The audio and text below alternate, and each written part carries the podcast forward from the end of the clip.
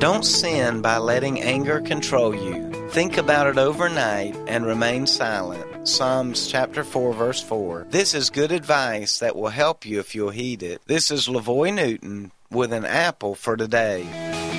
Many people get angry and just let people have it and then regret the things that they say or do. One of the ways to get control of your anger is to restrain your tongue and then allow a night of rest before responding. There's something about the renewal that comes after sleep that helps us to make more rational decisions. We are also able to put things into better perspective after some time has lapsed. So if anger is a problem that you deal with, why don't you try this new strategy?